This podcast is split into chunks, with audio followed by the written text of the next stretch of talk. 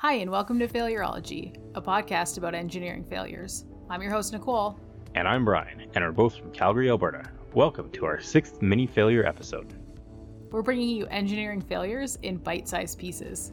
Make no mistake, these are still significant failures, but they either have pretty straightforward causes or not enough information available for a full episode.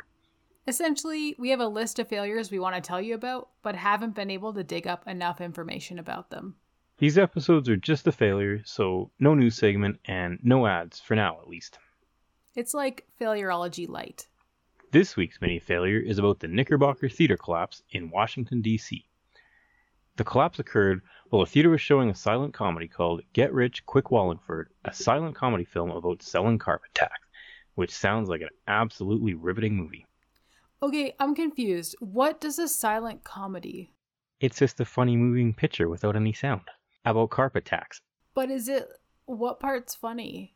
Is it like Three Stooges type funny, but with no sound? I, I'm not actually sure, and uh, despite popular belief, I, I'm not actually old enough to be around for when silent movies were a, were a big thing. Yeah, I don't know if I I don't know if they would be my thing. I'm not sure I'd like them. It'd probably be a little bit easier to fall asleep during the silent movies. I already have a problem staying awake during movies. Probably not as compelling as a Michael Bay film with a whole bunch of explosions. I feel that the nuances would probably be lost in, in silent film. And they, they also didn't really have good titles back then, like Get Rich Quick Wallingford. Doesn't sound very compelling for me to go go watch it. And how do you know it's about tar- carpet tacks? And by carpet tax, we're not talking about taxing carpet purchases. We're talking about the the tacks T A C K S that go into the floor that hold the carpet in place. Which, I mean, carpet tax, like a purchase tax, sounds dry enough, but carpet tacks, as in the the device that holds the carpet in place, you know, that's a different level of dry. I think. Yeah, it's it's a movie about conning a rich guy into building a factory or purchasing something from a from a factory in in uh, in a small town in in Iowa, I believe. So. Oh. Hmm. Interesting. Maybe it's available at your local blockbuster store. It's no blockbuster anymore. No, actually, there there is one in. Uh, there's one or two left. There's one in Alaska, and I there used to be one in Oregon. Those are the last two. Um, like actual physical blockbuster stores. Okay, back to uh, back to this. In the theater that night, there were 300 to 1,000 people that had gone to attend Get Rich Quick Wallingford. A massive blizzard had come two days before, and it lasted 28 hours, and it turned out to be the worst snowfall since 1899 in Washington, D.C. There was a significant amount of snow that accumulated on the roof, which put a significant strain on the structure. And after two days, the roof finally gave way shortly after 9 p.m. on January 28th. Witnesses reported that there was no hint of danger coming, there was no creaking or loud noises beforehand. The roof just all of a sudden collapsed onto the concrete balcony, which then collapsed onto the orchestra seating section. A witness then called a telephone operator because, yes, there were no one had cell phones. It's 1922. And the telephone operator notified police, firefighters, and hospitals.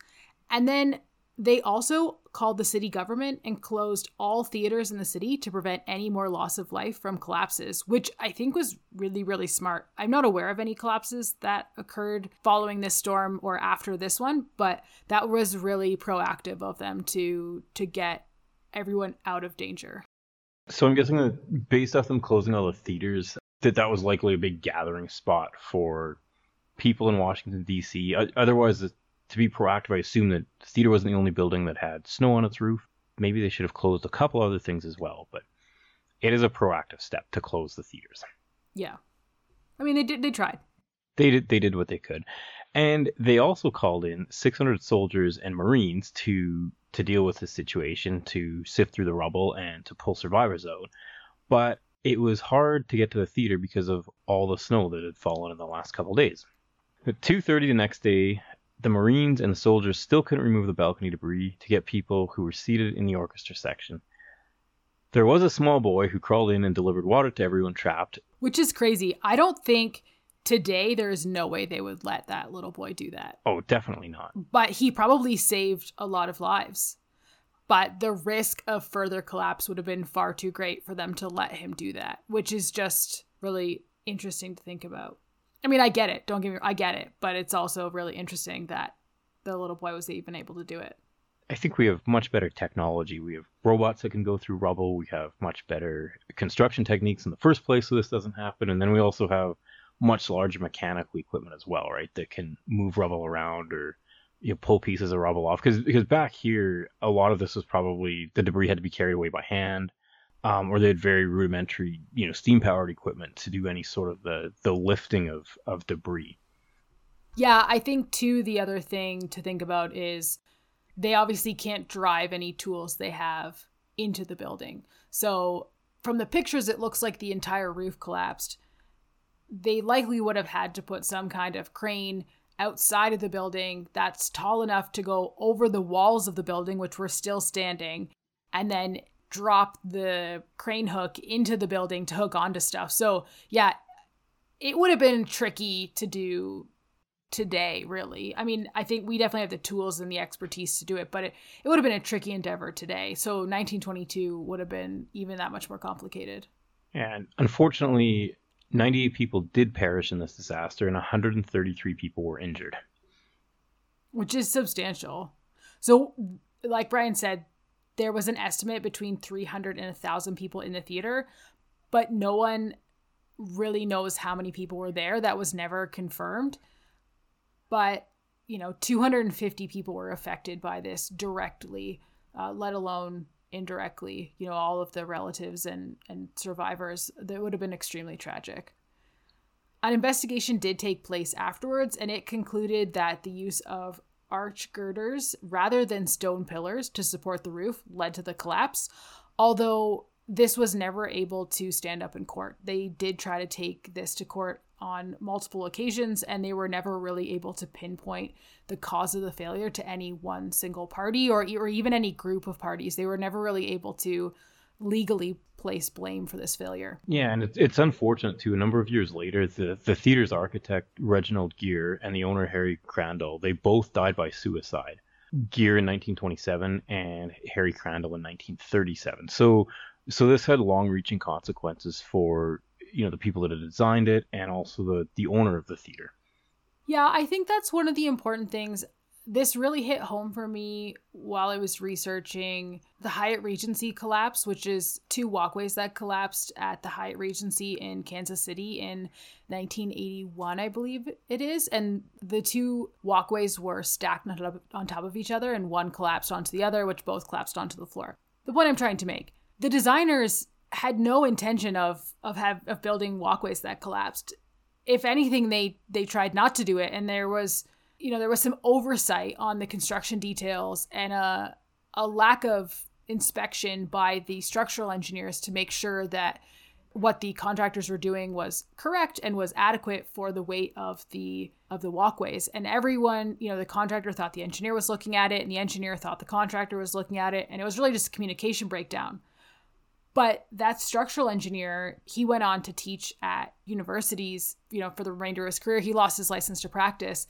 And he just talked about you never you never live that down. You know, your, your design caused someone to lose their life and you never recover from that. I don't think that any of the designers that we're talking about in these failures are malicious or trying to hurt people, but they make some short sighted decisions that ultimately lead to failures that hurt people. And it's really unfortunate. And we're not even trying to place blame. We're not trying to call them out. We're not trying to say, you know, you're bad. We're just trying to shed some light on on what those oversights were and you know, get people thinking about how to look at problems and hopefully prevent these types of things from happening again if I've learned anything, it's that it's okay to be overly cautious. And yeah, people think you're being too careful. But when you say public safety is at stake here, people are willing to take the extra steps to make sure that that everyone remains safe. And I, I just think that's really important. Back to the theater. Early witness accounts did suggest that theater employees talked about removing snow from the roof, but they ultimately decided that wasn't necessary, which was clearly not the best choice. I, that's something that's really interesting. So again, I'm not a structural engineer, but I do deal with water roof drains, usually in the context of rain, but also in, in managing snow.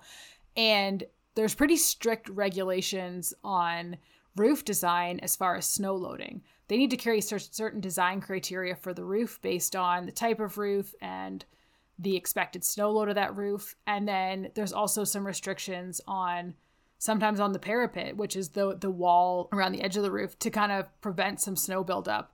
And then we also have to look at, you know, anytime we add a large unit to the roof, so a large rooftop unit, that unit then allows snow to build up against it. And so the structural engineers aren't just looking at the unit weight itself. They're looking at the size of the unit and how much snow it's going to cause to collect next to it and whether the roof can handle that as well. So there's a lot of factors that go into to the roof design nowadays based on things that they've learned in the past. Nicole, is there any point where the the roof pitch, I guess, or the roof angle changes from a fairly flat roof to an angled roof for increased snow shedding? Like I know driving out to Vancouver, you'll go through Rogers Pass and Revelstoke, where a lot of the buildings they have a they have a very A shape structure to them with the roof, so that way that the the snow will will naturally slide off. But that area of the world does get substantially more snow than you know a city like Calgary or, or Edmonton. But is there a is there a pitch angle, or is is that something that's taken into design consideration for you know snow buildup and snow shedding at all in the in the roof angle design? So I I'm not part of those discussions if they're happening. I would assume to a certain extent that they they might be, but what I also think is happening is that the owner and the architect come up with a certain aesthetic for the building, and there's definitely a discussion as far as functionality and cost so if you know if you're in an area with high snow loads, you're you know a flat roof might cost you more to build because you have to put in extra structure to support it. I don't know if that's the case for sure, but I'm just kind of, you know, I'm making assumptions. But usually I think what happens is there's a decision made on what the roof should look like and then the structural engineer is responsible for designing the structure appropriately to handle the snow that will collect on that roof design. So the yeah, in BC it could be a matter of it's just simpler and easier to build it this way, and that's why they use the A-frame style, or it could be an aesthetic choice and they could make it because that's just the look that they like. I mean, it has a more cabiny type look. It's more rustic. Um, you know, it fits that that aesthetic for that area. Yeah, you're talking about like Whistler area, right? I was actually talking about Revelstoke, um, just between Calgary and, and Vancouver. I can remember. It, has been quite a while since I've been up to Revelstoke, so I'm not sure about their their roof shape. Yeah, I'm again. I don't really know to be honest. I'm kind of just speculating. But if you're a structural engineer and you're listening, please tell us. We'd love to know. So a new theater was built in the same location as the Knickerbocker Theater the following year. It was ultimately torn down in the 1960s as part of an urban renewal project.